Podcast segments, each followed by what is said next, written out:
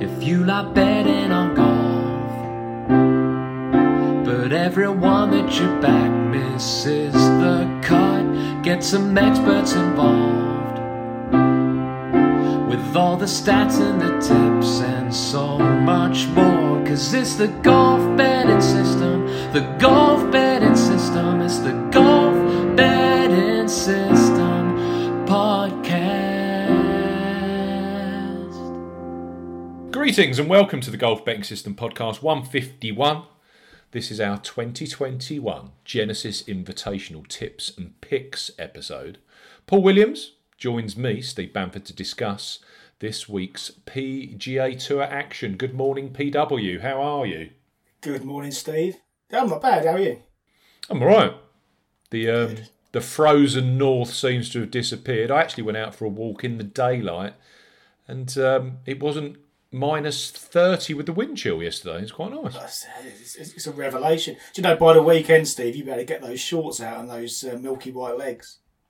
I know. I actually said to the to the good wife, looking at our B B C weather, there might be an opportunity to get the, the uh, barbecue out at some point.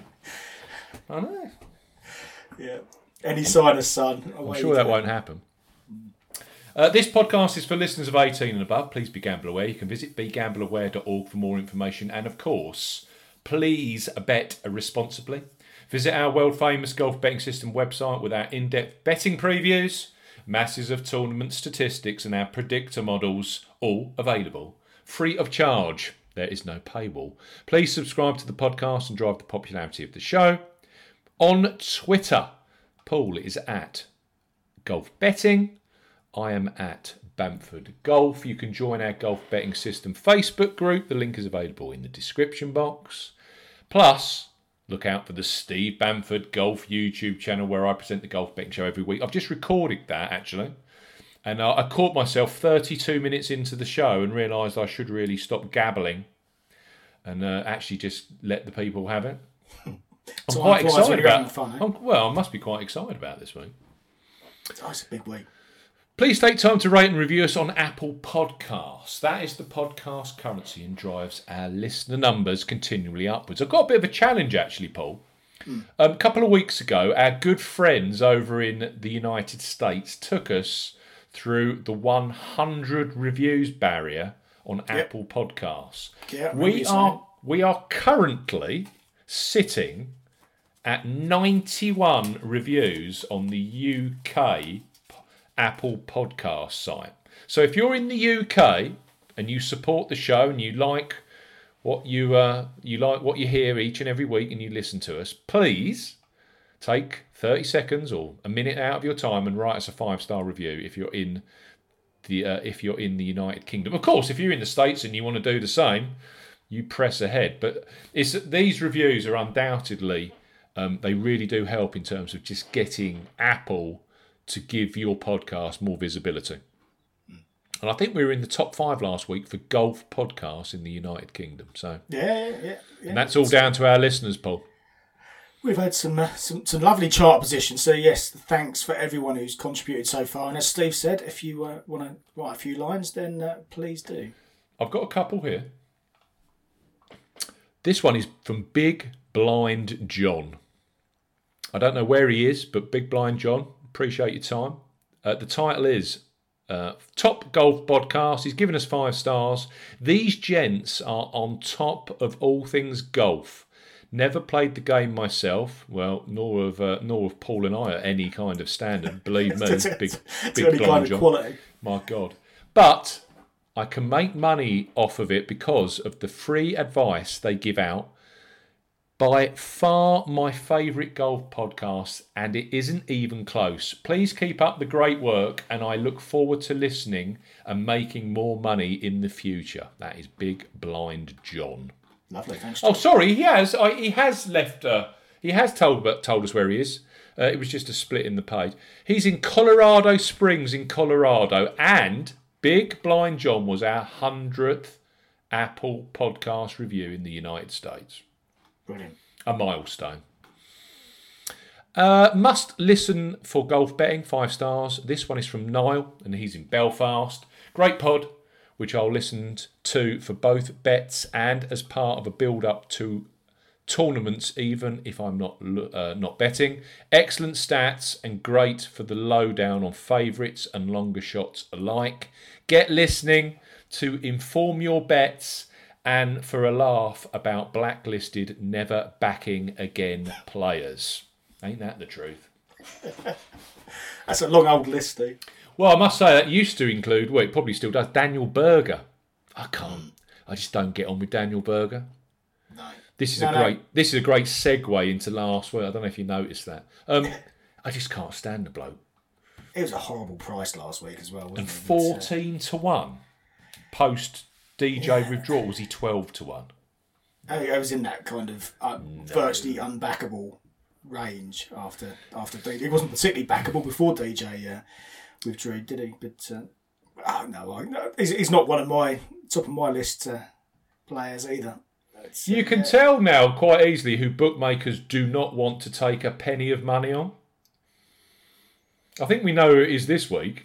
Um, um, that's fairly obvious from what from what we're seeing. But yes, he, they didn't want to take a penny on Berger last week.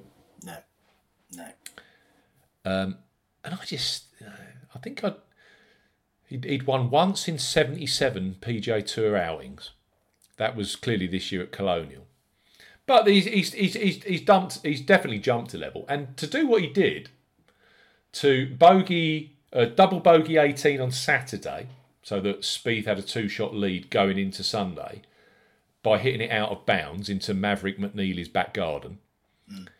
and then to eagle the eighteenth when he was tied for the lead with said Maverick McNeely, who lives at Pebble Beach. Um, that showed some bottle, didn't it? Yeah, it did. No, no, he was he, he was impressive. Kind of, kind of infuriating to watch, isn't he? But um, you know, that's you get various, various characteristics with these players, and uh, you just have to get on with it, don't you? But uh, yeah, yeah, you know, fair play to him. Good, good finish in the end. You know, late and that late. Nate Lashley had a had a good chance as well, didn't he? Until he imploded towards the end. And how, how many times have we said it, Paul? It's a, a lot with this golf. It's who these guys are up against. I don't yeah. care if if if he's standing on the eighteenth tee and he's head to head with Dustin Johnson or Rory McIlroy. I don't think Daniel Berger wins. If he's head to head with Maverick McNeely and Nate Lashley throwing in doubles, and you know he's won Southwind twice. I know the the win at Colonial last year was loaded because it was the first tournament back. Yeah. The other thing I think does favour Berger at the moment is no crowds. I don't think he's the sort that can handle the hammering that these crowds dish out when they're actually there. Mm. But yes, yeah, fair play to him. Yeah, got the job. A few with a chance, wasn't it? You know, Cantlay had a decent chance as well. You know, clearly your man Spieth going into the final round with uh, a couple of shots lead. Um, Another good opportunity for you to uh, to get one over the line, but uh, it just uh, just isn't quite happening at the moment, sadly. No. I thought Spieth had something about him, but as he said in his post-round interview, I actually listened to that this morning in bed. He said um, the key to the key to Sunday was actually getting that fast start. He said, "I need I, the strategy was get a you know." Hold that two-shot lead. If I could eke that out to three when I made the turn back into the wind, I had some shots to defend that lead with, but shooting one over over the first six holes was while people were shooting three and four under, yeah. game over. He, he said, I lost the lead and all of a sudden it, it all turned sour. Yeah, he's honest, yeah. isn't he? Yeah, it is. And it's, it's difficult to see, you know, if you're, if you're kind of treading water, even slowly going backwards, and there's guys out there, you know, birdieing three, four, five out of the first six or seven mm. holes, then it's uh, pretty demoralising, I guess. And, uh, you know, it pretty changes your outlook. You have to start to f- try and find ways to push things on, and uh, you know, mistakes start to, to creep in. I mean, ultimately, his long game wasn't too bad. And there's clearly something percolating with Spieth. Um, he's going to be a popular pick at the Masters, um, should he continue his form over the next few weeks. Hasn't he been slashed sixteen to one all of a sudden? Oh, absolutely. Yeah, I think it was, uh, people were picking up sixty-sixes um, not so long ago, and uh, yeah, he's uh, he's rapidly been cut down to uh, to a more Jordan Spieth at the Masters like number. Um, so so yeah, you know, people people will take that chance on him because his record there is so so stellar. But yeah, it was uh, his long game wasn't too bad. It, you know, putting was probably the bit that let him down last yeah. week. I guess it was the putter. The putter let Jordan Spieth down. Mm. But yeah, he's, he percolated. I would, I would never choose him at Riviera. That is not a Jordan Spieth no, golf no, course. No. Uh, Riviera is all about power. It's all about um, having that ability to hit the ball a long distance on key holes. Yeah. I mean, you've only got to look at the winners list. But anyway, I'm jumping the gun here. But yes, there are there were going to be certain tracks moving forward. Don't forget that he's missed. I think he can still get into the W G C in Florida next week, but he's going to have to have, get a top two, three finish this week, which is possible, I suppose. But yeah, he this... he knew that Pebble Beach last week was a huge opportunity for him to get yeah. back into that world top fifty, to keep that record of attending all the W G Cs that he has since like twenty thirteen. But I don't think Riviera is more is his jam, really. And I did say to you last week on the podcast, you look at the Florida swing, that isn't his jam either. That's the problem. He doesn't yeah. get on with any Florida golf course apart from Copperhead.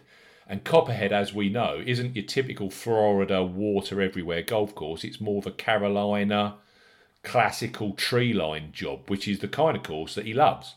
Yeah, I mean, at, at the peak of his powers, um, mm. he he can compete pretty much anywhere, or has competed in the, and he's got a couple of top tens, I think, round here in the past. Yes. But but no, I'm with you. I think, you know, it, apart from the fact that there will be this clear motivation to keep that streak going, as you're saying.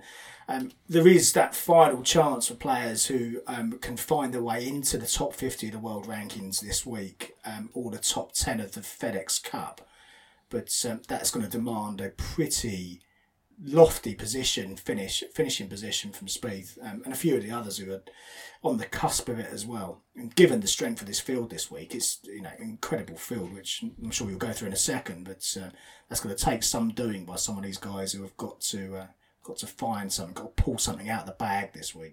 They've actually moved Valspar this year to May, so it's actually after the Masters. Right. So for someone like Jordan Spieth, he's now faced with the... If he can get into the W G C next week, he's playing... He'd play that at Concession. He never plays Bay Hill. Mm. Um, he's got the Players' Championship, which I, he's finished third there once, but that, again, doesn't shout Jordan Spieth overly. He never plays the Honda Classic. And then you're into the W G C Dell Technologies match play. Yeah. Where I don't... What's his current ranking? Let's have a look. Is he in the top sixty-four? He will have oh, clearly no. jumped over the last couple of weeks. He would have had to push forward. He, he sneaked into sixty-second in the world. Right. And that normally goes down a little bit further than sixty-four because you get, get a few players who really don't want to play the match play. But yes, yeah.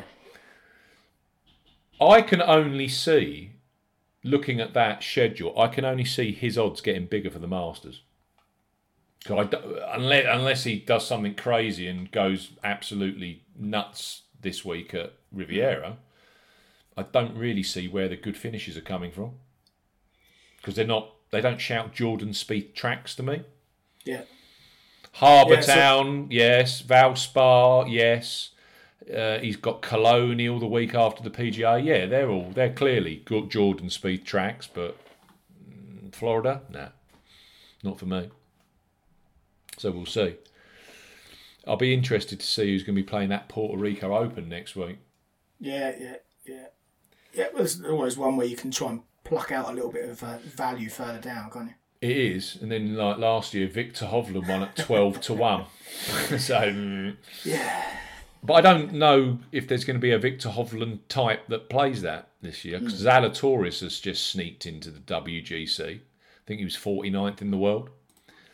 He managed to get in there, Zalatoris.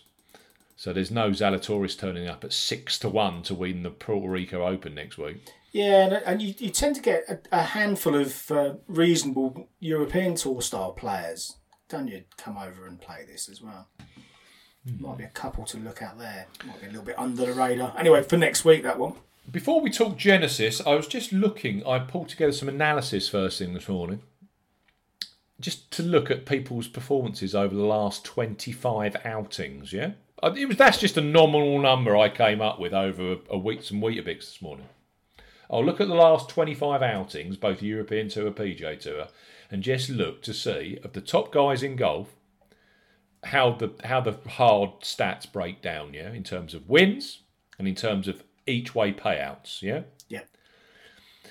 So I've taken, I've been generous on, apart from short field cut tournaments, I've taken eight places each way. And I just looked at it. Because I, because now we've got this clear distinction in the betting this week at the Genesis Invitational. And I'm hearing all the usual scump about, oh, you know, Dustin Johnson's price at six to one, eleven to two. It's unfair. It's a rubbish price. You know, how can you have him at six to one and John Rahm and Rory McIlroy at twelve to one and all this? So I just thought I'd have a look at the numbers and see where it stacks up. If you look at Dustin, last twenty-five outings, in fact, I think it's last sixteen when you look at it, he's won five and finished in the each-way places and another five times. Four of those wins on the P G A Tour, the other one on the European Tour in Saudi. The closest to that is John Rahm. He's finished, he's won four times, two of those on the P G A Tour, two on the European Tour. He's also had eight each-way places on top of that. So actually, if you look at it from a I received a payout perspective, be that a win, clearly, or an each-way payout, he sits at forty-eight percent of his last twenty-five outings. He's actually returned some cash if you yeah. if you backed him. Dustin Johnson's at forty percent. So I can kind of see that argument in terms of the gap between D J and Rahm being too big based on those numbers. But then you say, well, actually, D J scored four P G A Tour victories in that time. John, two. Yeah. J T, two yeah. wins, nine each way payouts, so that's forty-four percent. Yeah, so I was going to say, one, one of those wins clearly for D J was the Masters as well, which is uh, on a sl- slightly different level to, to the ones that Rahm's been winning. But yes. Xander, as we know, zero wins, ten each way payouts in his last twenty-five. Mm. The one that really got me, I mean, we can look at Rory, one win in his last twenty-five outings, one on the P G A Tour, none on the European Tour, and nine each-way payouts. So that's, again, forty percent. That's the same as Dustin Johnson. But where Dustin's won five, Rory's won one of twenty-five. Mm. Bryson DeChambeau, two wins and eleven additional each-way payouts. So he's basically returned money thirteen of his twenty-five last outings, yeah. which is the highest ratio of anybody in the top fifteen in the world. I think DeChambeau's price is very volatile and you can always get a bit of value on Bryson. I mean, I thought his price this week was decent at eighteen to one. Or was it sixteen? sixteens or eighteens was out there? Yeah, yeah, yeah. He's, he, he, he's volatile's really the right word, isn't it? Because his performances are also volatile.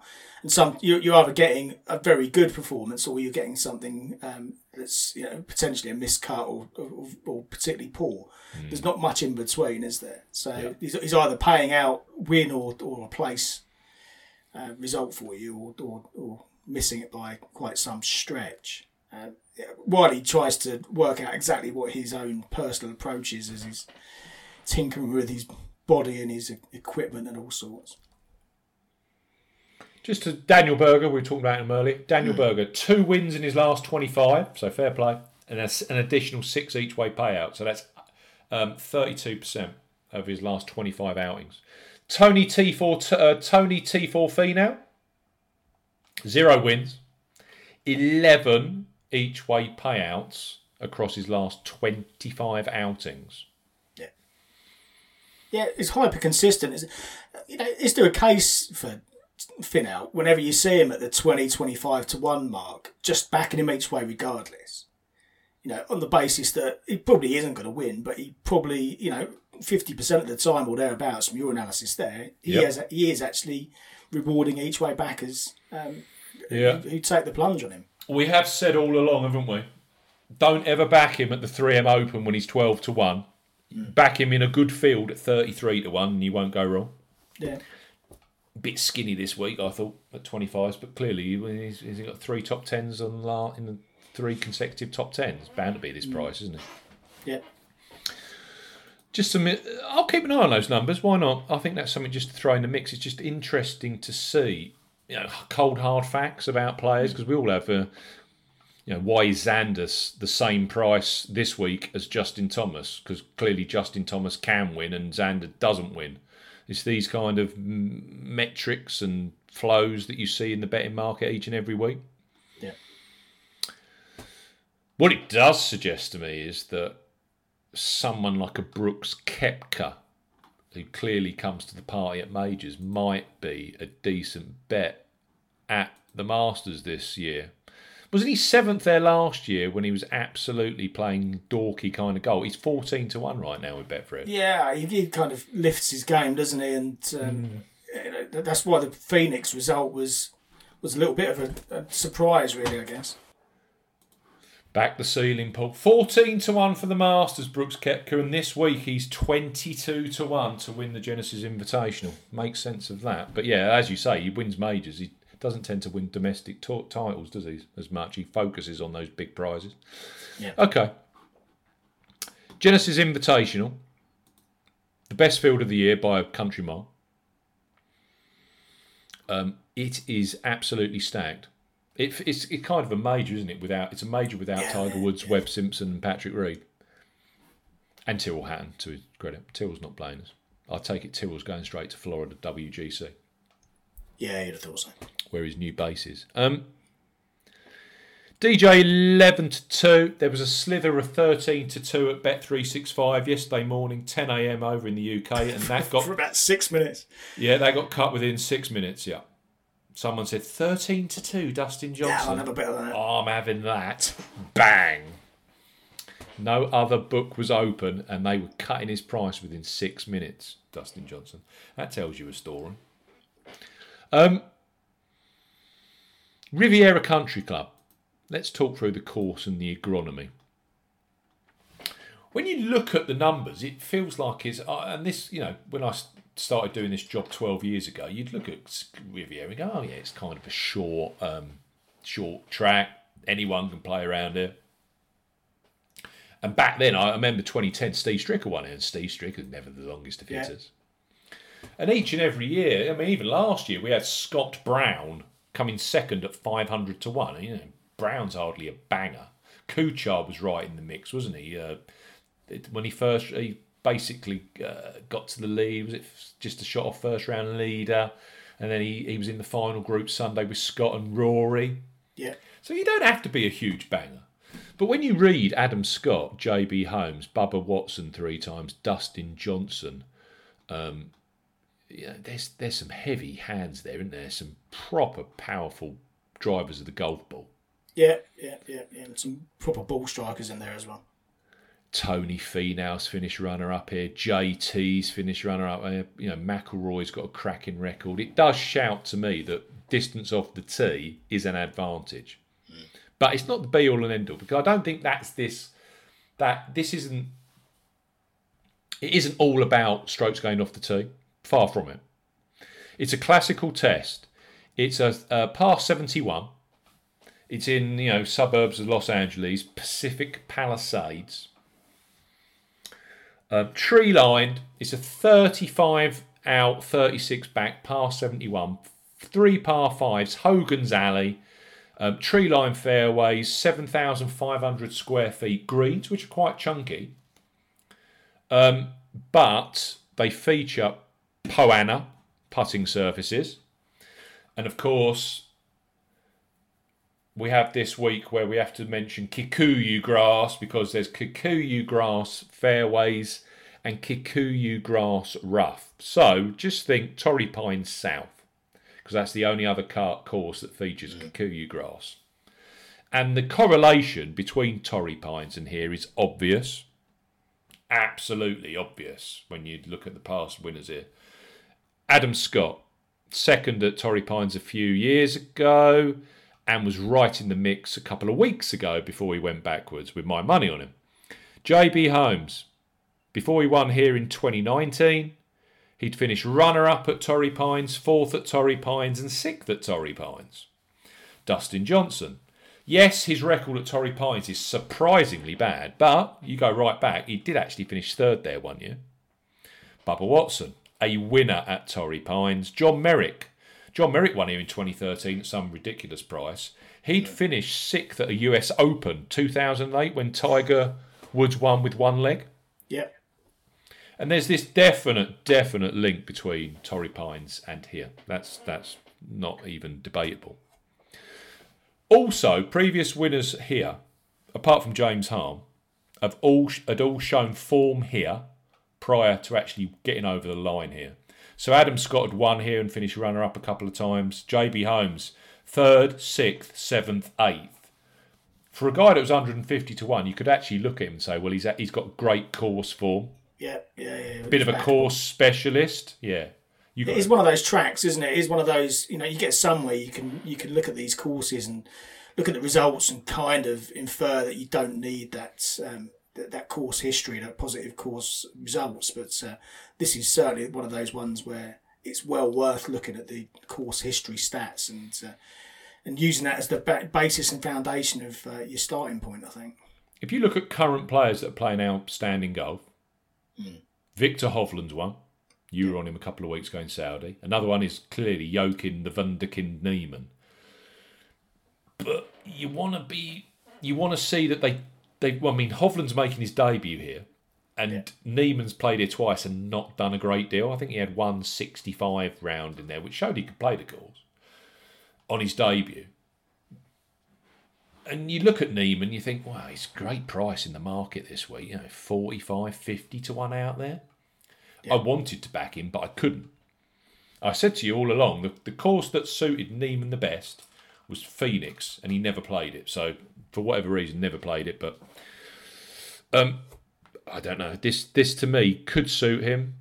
I'd be interested in him at the price, because it's a decent value price. And he, he's coming off second at Kapalua, second at the Sony Open. But yeah. he hasn't got that course for Um. And that's the thing with Riviera. It does seem to be the kind of classical test you need to learn. You don't see many here that kind of contend on their course debut, which makes Rory McIlroy's record here even more impressive, because I don't think McIlroy's ever finished out the top six here in three tries. Yeah, he's been popular as well this week, hasn't he? And well, he will be, you can see why. Regulars will know. We always say Rory McIlroy wins. He don't doesn't tend to win that. When when he's had a period of nothing, it's that twelve, fourteen to one price point where eventually he gets the win. So it's it's close at the moment. It's very close. He's coming up to the Players soon. Um, would you back him next week if he was fourteen to one for the W G C at a golf course we've never we don't know anything about? It's, just, it's a difficult one, isn't it? I, would, I, I need to dig deeper into the course for next week. It's, I've started my analysis mm. um, the last couple of days, but yeah, it's. It, I don't know. It's. It's. A, I'd, I'd want to see a little bit more out of him, and he's not been that consistent really. I mean, his uh, his irons looked good a couple of weeks back. Yet um, was it Phoenix on his last start, and he's. It, he was back down into the kind of fiftieth bracket, wasn't he, for. For greens and regulation, if you're looking at uh, those historic, you know, the the old style stats as to how he was performing with his uh, approach play, and uh, yeah, I, I, not quite enough there for me. But uh, you know, I can see people are interested in his course record, fourth and fifth the last two years, and some will take the chance, each with their own. I don't know. I always think with Rory, He tends to he tends to drive the ball be brilliantly, yeah. When he's at his pomp, you know, long yeah. and devilishly straight.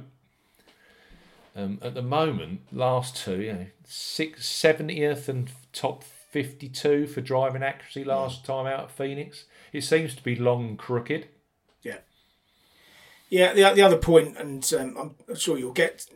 Not that that's an issue here. Crooked actually isn't an issue at Riviera. No, I think you need to hit your green. You just got to hit the tee shot the right side of the fairway. Don't matter if it's in the rough or on the fairway. It's that kind of course. It's angles. It's all about angles, this course. Yeah, yeah, and conditions-wise, which, as I say, I'm sure you'll, you'll get into in a second, uh, it doesn't seem to be that soft this year, which um, clearly no. Rory thrives when there's a little bit more cut in the ground, and uh, if it is on the bouncier and firmer side this week, then that doesn't really play to his strengths either, I don't think. Hmm. I agree. He's better on firmer ground than you think. I think he was second in. Oh yeah, model, yeah. Actually. Listen, he's a world-class player. You know, and at the end of the day, he can, no he can turn his hand to a lot of stuff. But it, I think he plays his best golf when you know he, he can. He, his disc, distance control is absolutely bang on, and it's soft and receptive, and he can just hit it to absolutely where he wants. Congressional U S Open victory, eh? That mm. was that's Rory, eighteen under on a long soft golf course where. Yeah. The just, ball just stops. Just throwing those irons to about three feet. Mm. Um. So, yes, Poana greens, Kikuyu grass um, in terms of fairways and rough. The first hole, par five, is in the five, fifth, five, top five easiest holes on the whole P G A Tour. Mm. And then you have the par four, ele- uh, tenth, on the backside, which is one of the toughest holes on the P G A Tour. Um, it's a it's a real quirky mix, Riviera. It's a it's a great golf course. Um, love it here with the fans. Love eighteen, where you've got the stand on the hill and that yeah, whole yeah. wall of people. It's a beautiful, beautiful golf course. One of the best uh, that they play each year. Uh, the players love it. The fact that Tiger's taken this tournament on, even though it's a course he can't get on with, but that just tells tells you everything. You know, Hogan's Alley, great course. Um, clearly, he's building it now into... or wants to build it into the biggest non-major or W G C event on the P G A Tour. And, I, you know, he's getting there with this kind of field. This field now, the only other field that gets close to it will be the Memorial Tournament, which, again, of course, is Jack's, uh, Jack's yeah. tournament. So it all makes sense. One thing I think that is absolutely vital here, and it's something that um, you just tapped on, course conditions. Mm. Now, this week, it's going to be warmer. This isn't going to be Pebble Beach, fourteen degrees Celsius. This is going to be Los Angeles, twenty-two degrees. So, yeah, players will love that. Um, we're not going to have any wind. Not a breath of wind, really. Five, six, seven miles an hour. So that's not a factor. But what you always, you tend to get here, it's either soft or it's firm.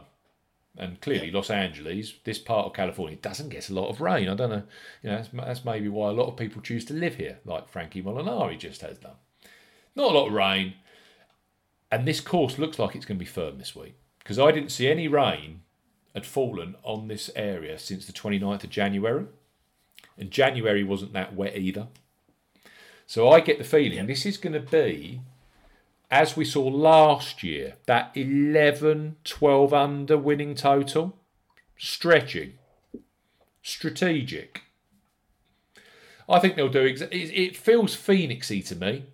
I'm just looking at the lead score progression. So twenty twenty, last year, seven under was leading after round one, nine under after round two, ten under after round three, and eleven under after round four. That course is getting firmer, the ball's releasing more on those greens, and the scoring, you know, you're just not going to shoot straight rounds here of sixty-four and win. Just doesn't happen. No, no, no, no, no. And the you know, it's it's a it's a challenging course in those conditions, and you're going to make bird, going to make birdies, but you're also going to make bogeys and doubles. And uh, you know, if you go back through Scott's performance, um, you know, the latter end of the, the, the tournament last year, um, he wasn't squeaky clean. There were there were, there were mistakes there. There were a lot of mistakes.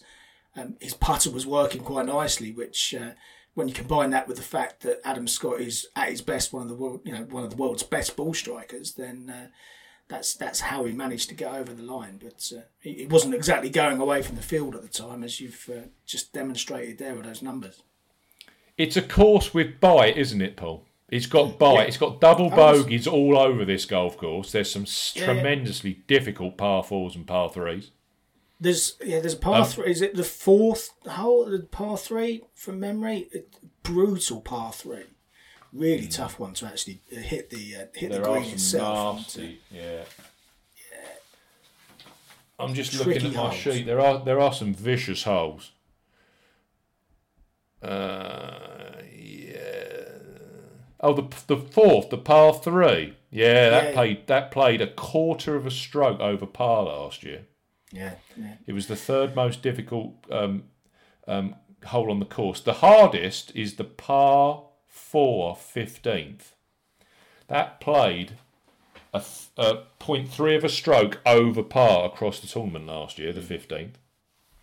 It played four point three shots as opposed yeah. to a par of four. So, yes, there, there's some vicious stuff here. And, again, that doesn't shout Jordan Spieth to me, because Jordan Spieth has got a double or a triple in him around here.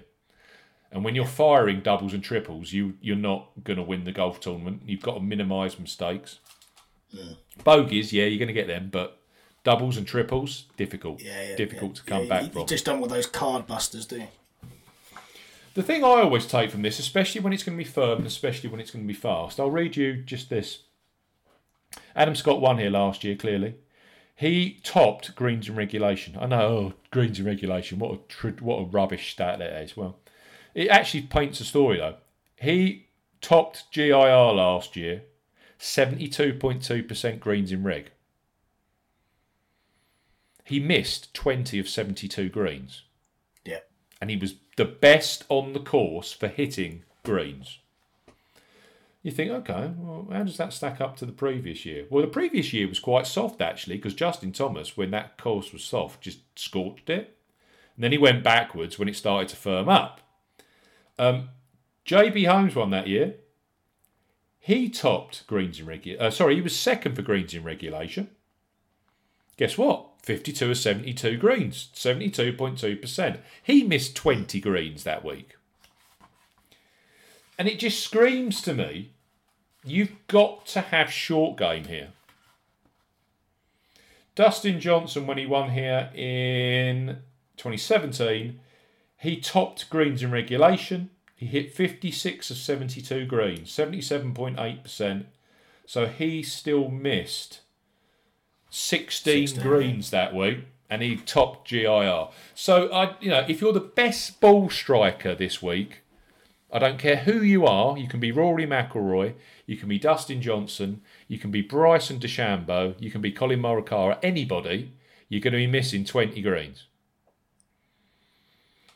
So you've got to have the ability, the scrambling ability, not the strokes gained around the green ability, the scrambling ability to be able to get up and down around here. And that points towards players that are patient and strategic, knowing that if they miss the green, where they need to miss it. Because if you short your side self around here and some of these bunkers that are deep, you are doomed. Mm. Absolutely doomed. Now, yeah. Yeah. as you know, I keep trackers, eight-week trackers. Um, basically track all the skill sets over the last eight appearance, uh, eight uh, um, weeks. I'll take you through the top twelve of this week's scrambling stat, yeah? So these are players over the last twelve weeks in this field, ranked in this field, who have been best at scrambling. Uh, I'll go in reverse order. twelve, tied. Daniel Berger, Matthew Fitzpatrick, Bubba Watson. Well, there's one winner around here. Two, uh, eleven, Mark Leishman. Great record. Got a couple of top fives here and great record at Torrey Pines. Same grasses. Nine, Mackenzie Hughes, who's a short game specialist, um, and Francesco Molinari. Seven, Siwoo Kim, who finished third here a couple of years ago, Xander Schauffele. Uh, tied for fourth, Joaquín Niemann, Nick Taylor, Brendan Todd. Tied for second, Patrick Cantlay and Dustin Johnson. And number one, U S Open champion Bryson DeChambeau.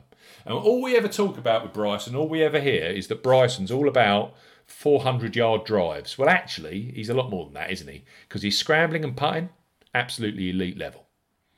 And that just, you know, he's the best scrambler in this field over the last eight weeks, statistically. Just needs to sort those irons out, those short irons and those pitches, and uh, he's a yeah. world beater. He's an interesting name this week, DeChambeau. As we and as we've spoke towards the top of the show, if he does get in the mix, he hangs around. He doesn't disappear. If he if he's if he's near the top of the leaderboard, he's not going away. So I think I think DeChambeau's a decent bet this week. I haven't picked him though.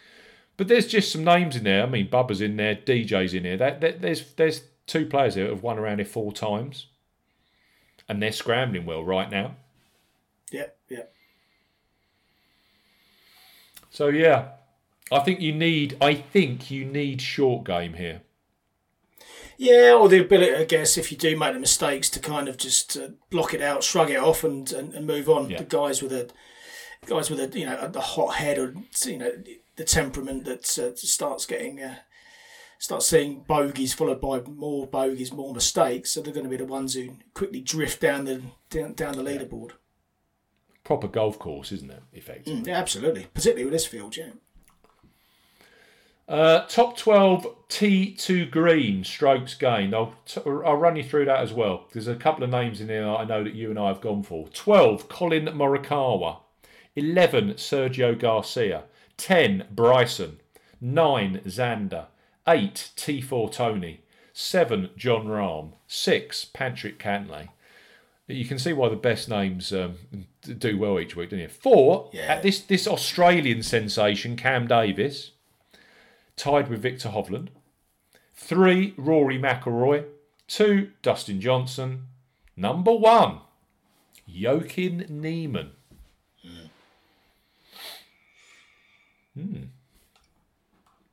Yeah, there's quite a few in there with potential this week, I think. My top at the my take at the top of the market was I was absolutely torn between two players yesterday, and I actually built my tips in reverse order because I wasn't, I didn't, I was kind of umming and ahhing what I was going to do. Mm. I knew that I wanted to take one of the market leaders, but I wasn't. It was always it's difficult, isn't it? Because it's like separating very wafer thin decisions. Um, I thought long and hard about Rory. I like the price. I love his record here. He is playing some nice stuff at the moment, but as yet he just hasn't merged it all together. Like you said earlier, one day, one week his irons are great and the driving's a bit awry. Then the next week, the driving's great and the approach play's not so cool. And then sometimes he marries it all together and the putter's stone cold. Yeah.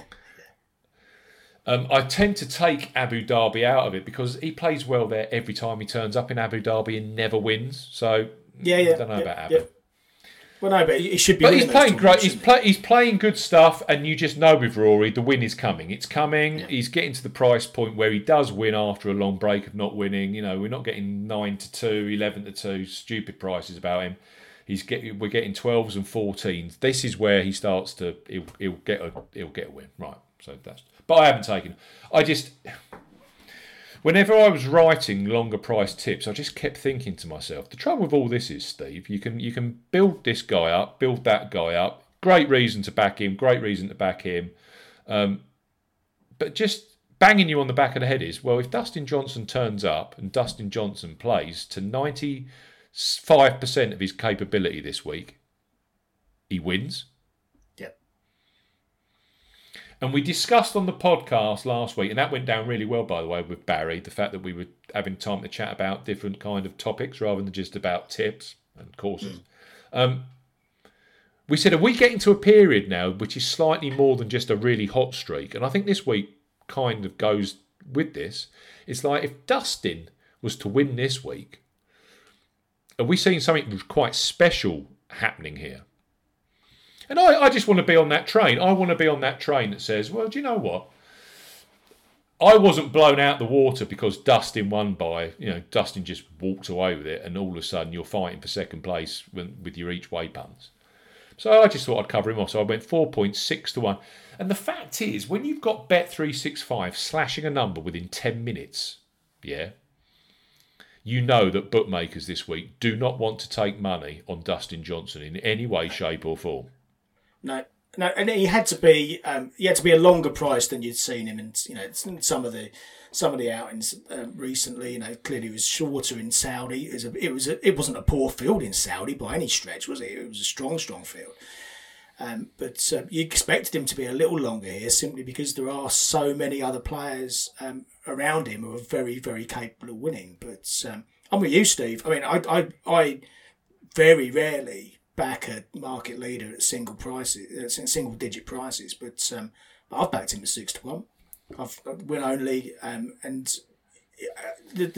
I don't see any logic to, to leave him out really. If you you're kind of following the same same thought process that you had there. You you you either find a market where Dustin Johnson isn't in that market, so without D J yeah, or eradicate him, yeah, yeah, yeah, yeah, one of the other sub markets, or you you back him to win, because if he wins this golf tournament, then everyone else is playing for a place, and uh, you know this is cutting your potential uh, winnings down by by quite a lot. But but yeah, and.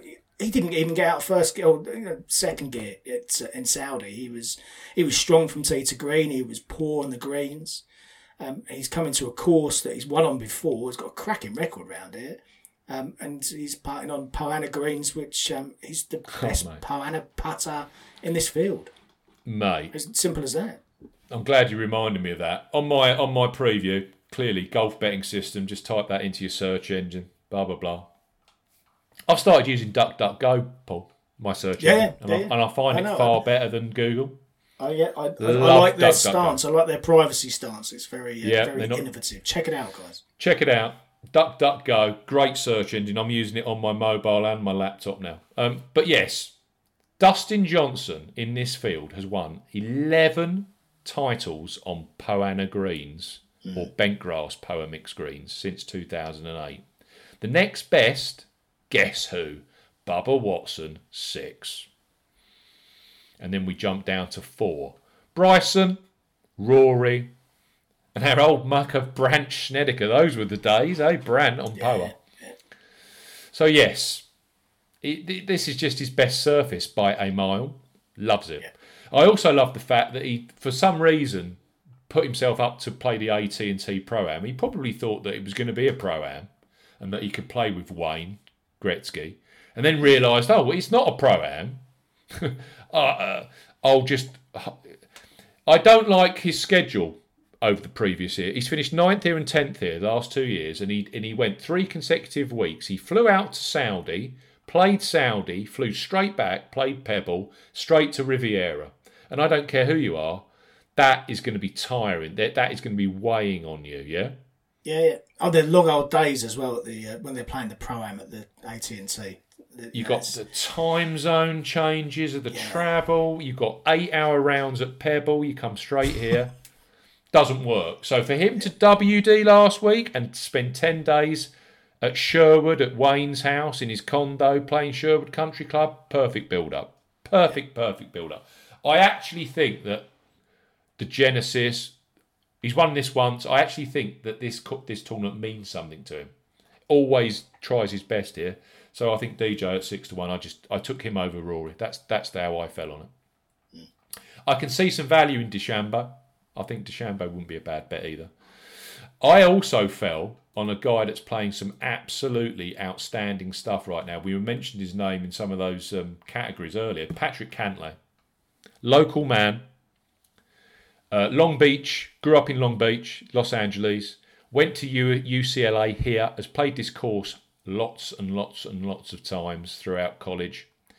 Great record here, sixth, fifteenth, seventeenth, and you just cannot argue with the fact that he's playing some outstanding golf right now. He's outside Ryder Cup qualification and Olympic qualification right now, and he's eighth in the world. Yeah. So he's got to keep playing. You know, if he wants to play in the Olympics, if that's any kind of dream for him. I know that he's going to get a pick uh, in the Ryder Cup, but everyone wants to everyone wants to qualify on merit, especially Team U S A. If you can get in the top six players in a, you know, in the Euro, in the American rankings, you are some kind of player. But you know, eighth at the Shriners, that was in Las Vegas, Nevada. He won the Zozo Championship at Sherwood Country Club, Thousand Oaks, California. He was seventeenth at the Masters, thirteenth at the Tournament of Champions, start the start the year off, and then second at the Amex, Palm Springs, California, and third last week at the A T and T Pebble Pro Beach Pro-Am, where he where he actually shot the course record on day one. Mm. I just think Cantlay. I remember being on him, being on him at Memorial in twenty nineteen when he won that big tournament. Um, and people, oh, you know, oh, sixteen to one on Patrick Cantlay. I'm not having that. eighteen to one. It's far too short in this field. You know, X is better than him. Y is better than him. And he won. He kind of just shows you, you know, it's, it, you just cannot argue with anything about his game right now. He's scrambling well. He's driving the ball well. He's hitting tons of greens. He's putting well. He just didn't get the job done last week at Pebble. But I think in this field, I'll just about take eighteen to one on him. I think he's got a great chance this week, Cantlay. And it, he's he he's exactly what you said five minutes earlier. He's one of those guys that will make a bogey and just completely forget about it and play the play the next hole just in the strategic way that he feels fit for that hole. Yeah. So, yeah, it's a yeah. good, good mindset to have, isn't it? It's, it is for here. You know, it's a winner's mindset, a major champion's mindset of the future. So eighteen to one, it wasn't the best price. It wasn't the worst price. Um, I discounted Daniel Berger at eighteen to one last week in a in a far poorer field than this. Um, yeah, I'd like more, but you're not going to get more because the guy's playing so well. So eighteen to one, I've taken it. Who is the first of your... I mean, you, you. I know that you've backed D J personally. I know that you're on him. Yeah. Is there anyone towards the top of the market you've also taken, or you you a bit deep yeah. in prices? Yeah, there, there, there is one other um, slightly further down than, uh, than than than the two you've gone for so far. Yeah, yeah clearly I've backed D J. Um, Colin Morikawa I've backed, who um, is available generally around about the thirty to one mark. And uh, I, for me, there's some disparity here because he's sixth in the world, but... Uh, You have to scroll down to around about eleventh, twelfth in the betting to find him. Um, and for me, he's still being underrated. Yet, if you go back and have a look at his um, his performances for his career to date, he's won three of his forty-three professional starts. And one of those was a major championship. You know, at the age of twenty-four, there's plenty more to come from um, Morikawa, I think. Um, this is a home game from effectively. He was born and bred in Los Angeles. Um, he lives in Vegas now, but, uh, but should be clearly comfortable here in his home state. And uh, I think the only thing pushing his price out a little bit is the fact that he finished sixty-eighth in Dubai in his last start. Yeah, have a look at his. Um, if you well, ever he only went Instagram. There for the check, didn't he? Yes, yeah. yeah, but tee to green, it was just he was absolutely shocking on the greens, wasn't he? Shocking. Yeah. But yeah, tee to yeah, green, yeah. was good. Yeah, yeah, I think um, off the tee it was fine. But yeah, have a look at his Instagram because he, he was out there ballooning and uh, he had plenty of other um, distractions while he was out there, it would seem. Um, so yeah, I'm not entirely convinced he was one hundred percent there for the golf and to win the golf tournament. So um, excluding that, I mean, prior to that, he was, what, seventh at the Tournament of Champions, seventh at the Sony Open. Um, first was strokes game putting at the uh, Sony Open, which was an eye-opener. Mm. Um, twenty-sixth here last year on debut, where he was second for strokes gained approach, and again that bodes well, I think. Uh, he opened with seventy-three, closed with seventy-three, but if you look in the two rounds in between, sixty-seven, sixty-eight, and both of those were in the top ten rounds of the day, so quickly got to grips with the track um, and the conditions out there. And, you know, he, he should be comfortable with it, um, you know, being a, an L A lad when he was younger. Um, all three of his wins have come with some Poana and the greens as well, so... Yeah, um, that's true. You know, There's, uh, there's a lot. I, I, I do. I like his chances a lot here this week as an each-way shot. I, I, I, I would still maintain that I think D J is going to win the tournament. So um, these play, players a little bit further down, they do need to be each-way bets. But um, but yeah, thirty to one or thereabouts. Um, yeah, well worth it in my view. Yeah, I can see Morikawa. I gave him close consideration. But the only fear with me, I'm sorry for for peeing on your strawberries, but you know what I'm going to say. I just think he struggles around the green. Yeah, yeah, yeah, yeah. He's, he's got, one hundred forty-ninth at the moment for scrambling on tour. Yeah, he's got he's got to hit, you know, the, the upper upper number of those um, stats that you read out before. He needs to be in the in the mid to high seventies in terms of his greens hit this week. And he's got to have a great week with the with yeah. the with the wed, you know, yeah. that it's, scrambling it's, game, or he's got to be missing in the right spots. And actually, he's got the ability because he's so. I mean, he's got one of the best iron players on the planet. There's no mm. doubt about that. Yeah, I can see Morikawa. He's that. He's got that local P O A knowledge as well. And I, I, I, I don't. I'm trying to cast my mind back to the leaderboard at um, T P C Harding Park, and you know we've seen McIlroy win around there in the match play, and you had Morikawa. Paul Casey's done well here. He was. He almost won the P G A, didn't he? Dustin Johnson was the leader for a period of time. DeChambeau was right up there. Finau was up there, and you look, they've all played well at Riviera. Yeah. So, so there's undoubtedly that if he can win at Harding Park, he can win around here. So yeah, I get that, and it's true, isn't it? His price, he seems to be one of these players. You know, he's not a Xander who's constantly twelve to one every week and doesn't win. You got Colin that does win. He's won two in his last twenty-five outings, yeah, including yeah. a major, and he's out at thirty-three to one. Yeah. thirty to one.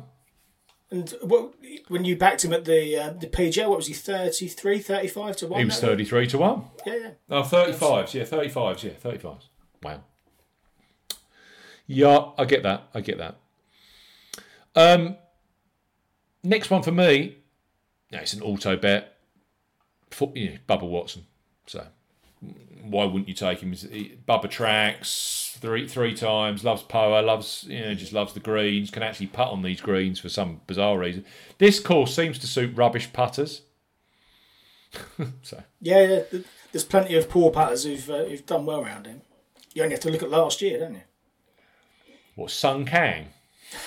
I was thinking, I was thinking more Adam Scott. Adam yeah. Scott, yeah, yeah, exactly. I've never really thought of Torrey Pines or here as a putter's golf course. No, no. That was until Patrick Reed won at Torrey Pines. But Patrick Reed can play. Patrick Reed does what Patrick Reed does, and people will be shouting at, the, at their uh, listening device right now. Yeah, he cheats, but we're not going to go down that route. But yes, I yeah. Watson's just an auto bet, isn't he? I think, you know, when you're getting forty-five to one on Pat, Bubba Watson, at a course he's won at three times, why wouldn't you? Yeah. And actually, at Phoenix, started horribly, missed the cut at Torrey Pines. Bearing in mind that was his season, his year debut, uh, and then progressively Friday, Saturday, Sunday, you could just see that Bubba was actually just doing what Bubba does, hitting the ball a long way, hitting quite a few greens, and actually putted, made some putts in Phoenix. Yeah. So he'll come in with no expectation whatsoever. I put him up last year and he he finished second at Phoenix. And as we saw again at the Masters, don't ever back Bubba Watson when he's got some expectation on his shoulders and he knows that he's got a chance. It's better when he just comes freewheeling in here. No expectations, no problems, no worries.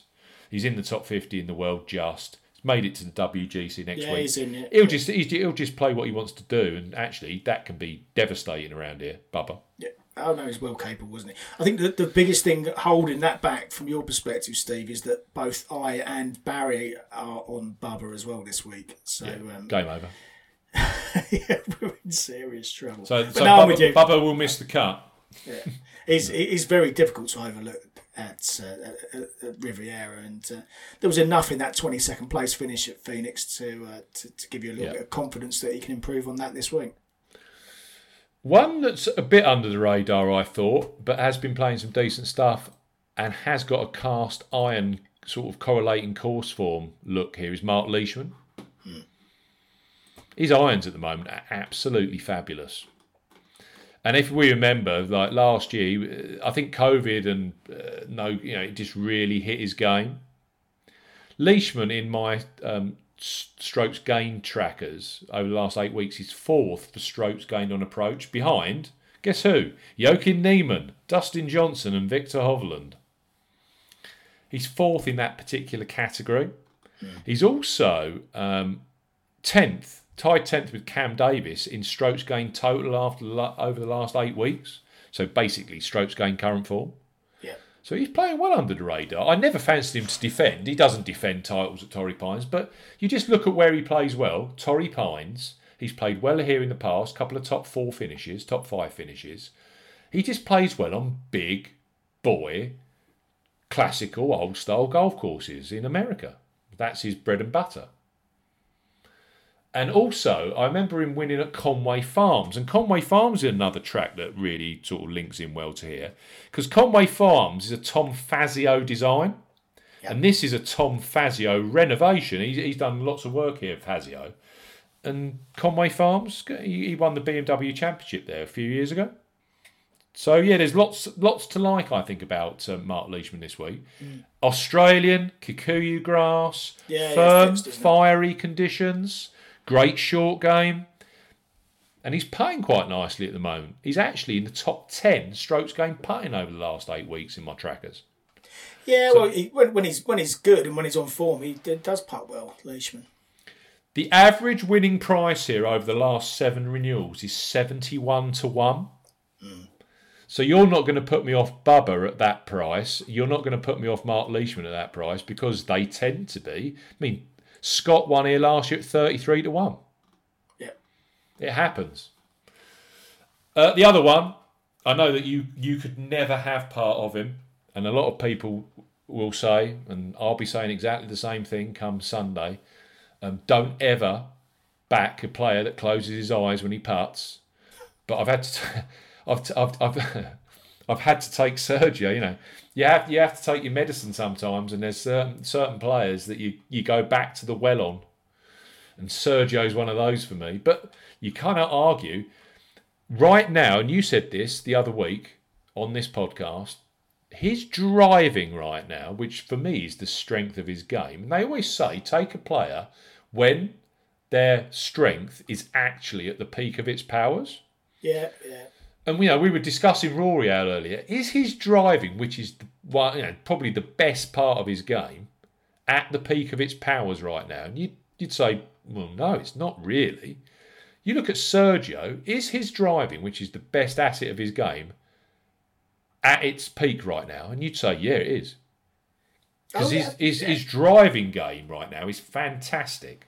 Yeah, yeah. It's um, it, it, yeah, as I said in the previous pod, you could uh, you could easily put a, a highlights reel together of his his, uh, his driving. It's uh, you know, it's been very strong recently. Yeah, I no, I, I he went on my he went on my list for maybe temporarily, but he's on there at the moment. So, so, so I. I can't go near him, but I can I can see the see where you're coming from with, with this, Steve. Two eagles and twenty-three birdies. One eagle and nineteen birdies, and then nineteen birdies. Those are his last three outings across the Tournament of Champions at Kapalua. That was the first time he'd played there since two thousand six. He finished eleventh. Guess what? Couldn't make any, you know, couldn't make any long putts because he can't. His strokes gained putting numbers are awful. But Dubai and Saudi. You know, he's in the mix, right in the mix. He went off in the final group on Sunday in the the, em, at the Emirates at the uh, Dubai Desert Classic where Casey won. He's playing some great stuff. He's got a half-decent record here. He's got three top six finishes across oh seven, twelve and fifteen, and it's Ryder Cup year. If he wants to make the Ryder Cup team, he's got to keep playing good golf. Yep. He's as good a putt, he's probably as good a putter as um, a Jason Kokrak or an Adam Scott, really, isn't he? As he, he can't putt, but actually, there's a lot of bad putters that have done really well here. Yeah, so yeah, I don't yeah, know. I know. Yeah.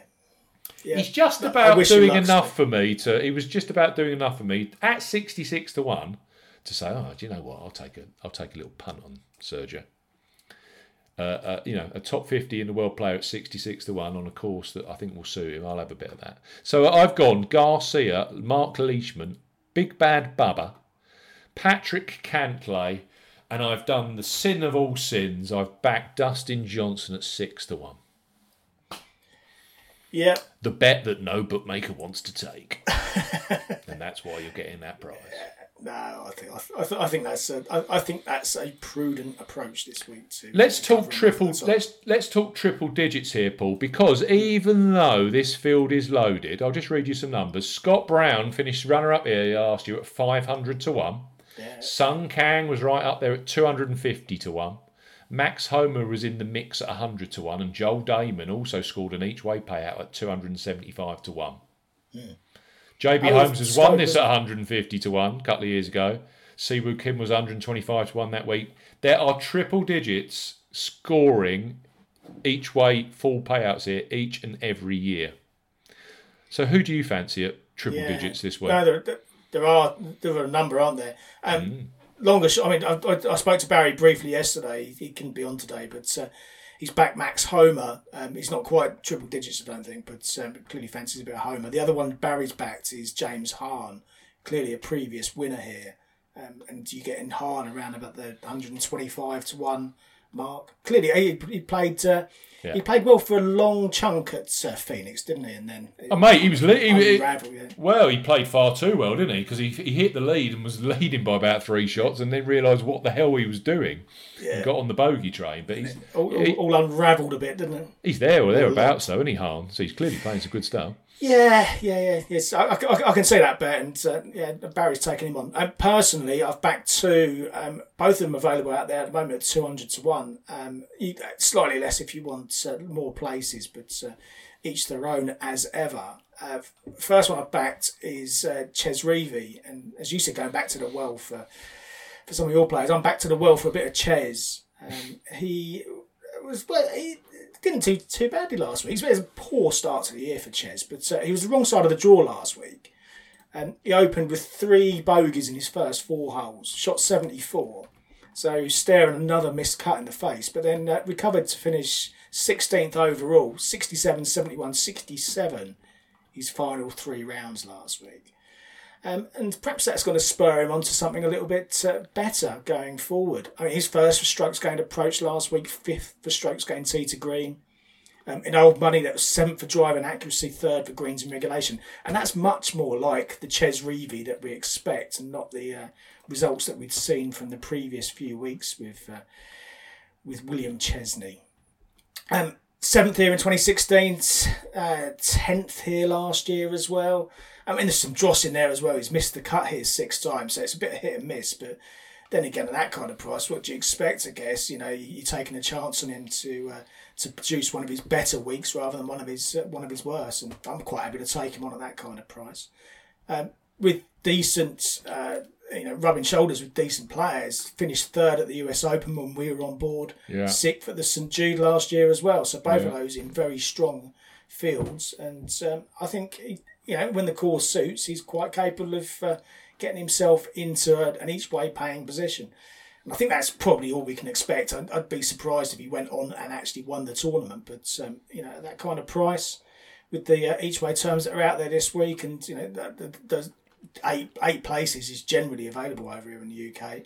Um, and uh, there's uh, a little bit of ten places each way from Ball Sports this week as well.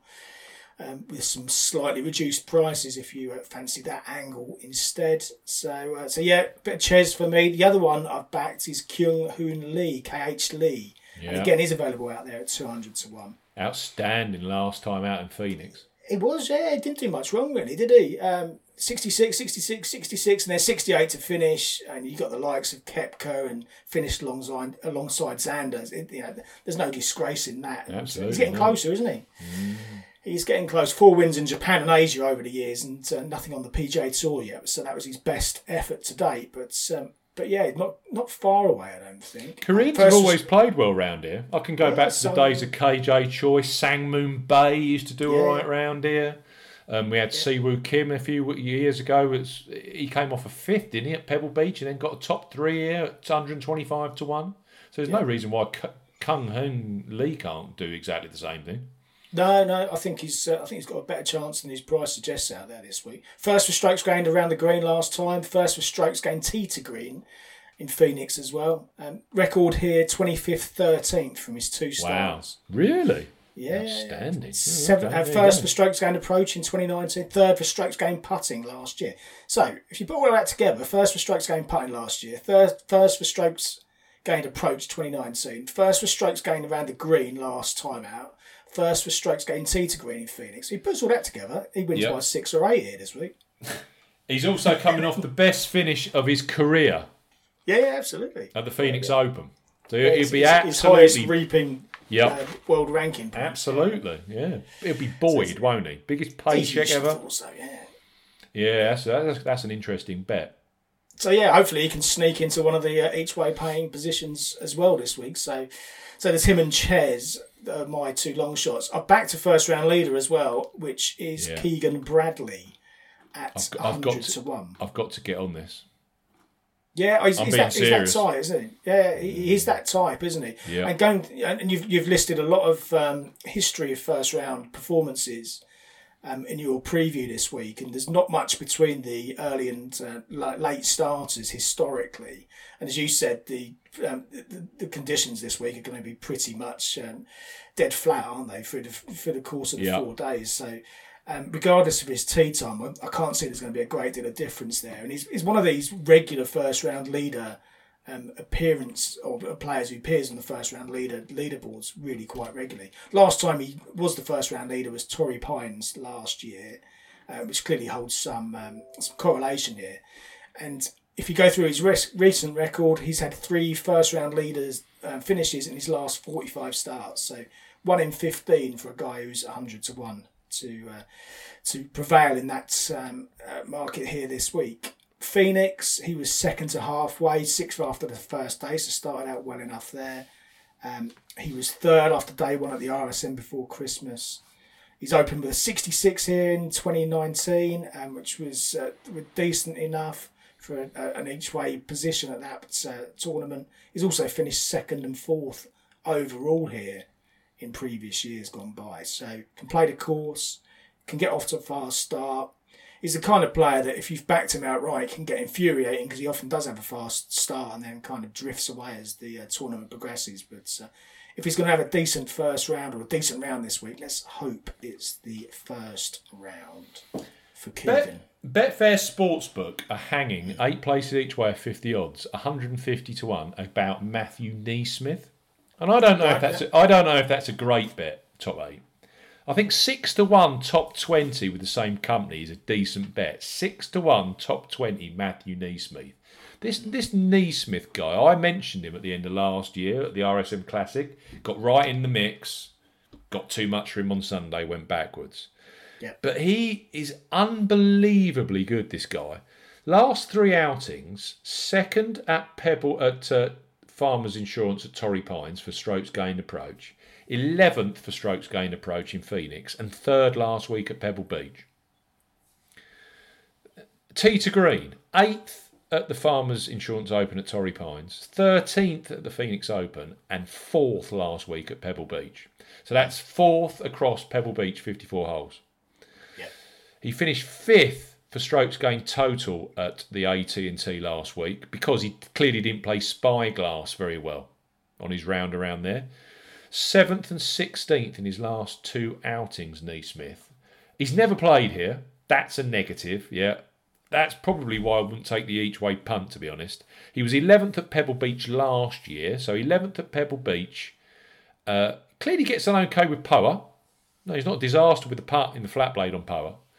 I just think top twenty-six to one on Neesmith is a good punt because this guy from tee to green is exceptional.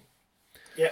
And he's not bad around the greens either. I'm seeing he hasn't been outside the top twenty-three for strokes gained around the green in those three outings either. He was ninth for around the green last week. So if he misses greens, he's good at scrambling as well.